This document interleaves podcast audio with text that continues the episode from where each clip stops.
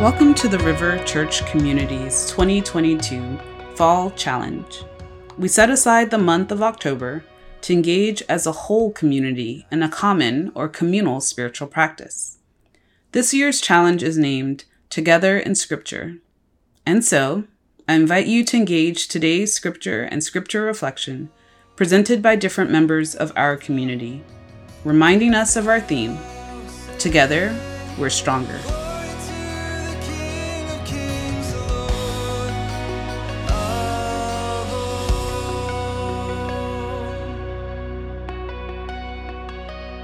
Hello, my name is Christine Rose. I see the community strength of the river in my small group. We have met consistently for the past two and a half years and have shared so much life together. It is a place of intimacy, vulnerability, along with moments of fun and laughter. John chapter 7, verses 32 through 36.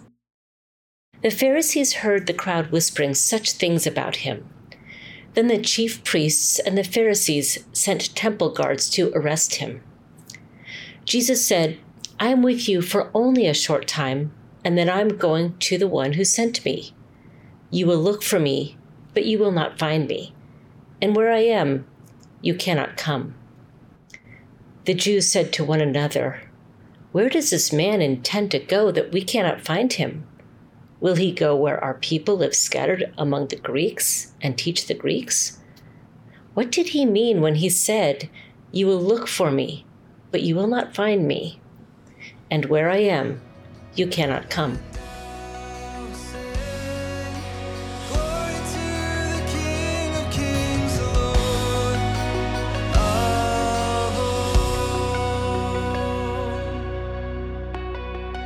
A second reading the Pharisees heard the crowd whispering such things about him.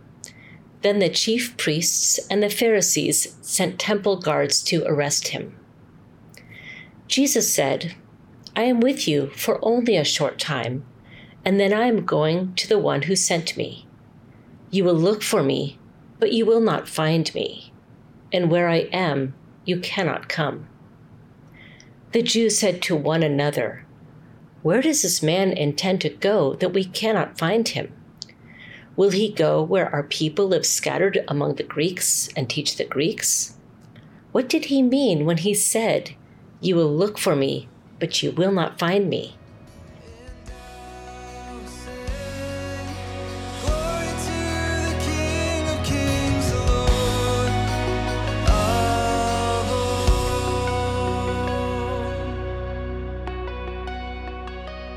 This is Angela Avilas, the Rivers production director.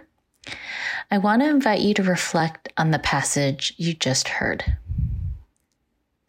First of all, what stands out to you? Maybe one part of the story or teaching most struck you today.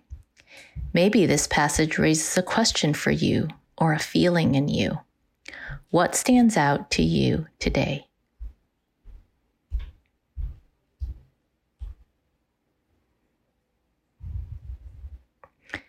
My second question is how do you want to respond to what you just heard?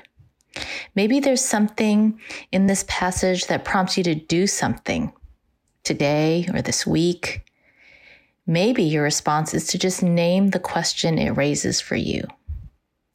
Maybe you want to offer your praise and thanksgiving to God for what you're seeing about God's character. How do you want to respond to what you just heard?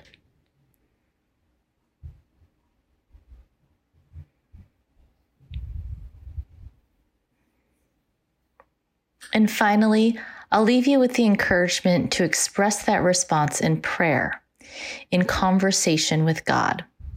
I'd also encourage you to capture your reflection in a journal or in a conversation with someone, if you can.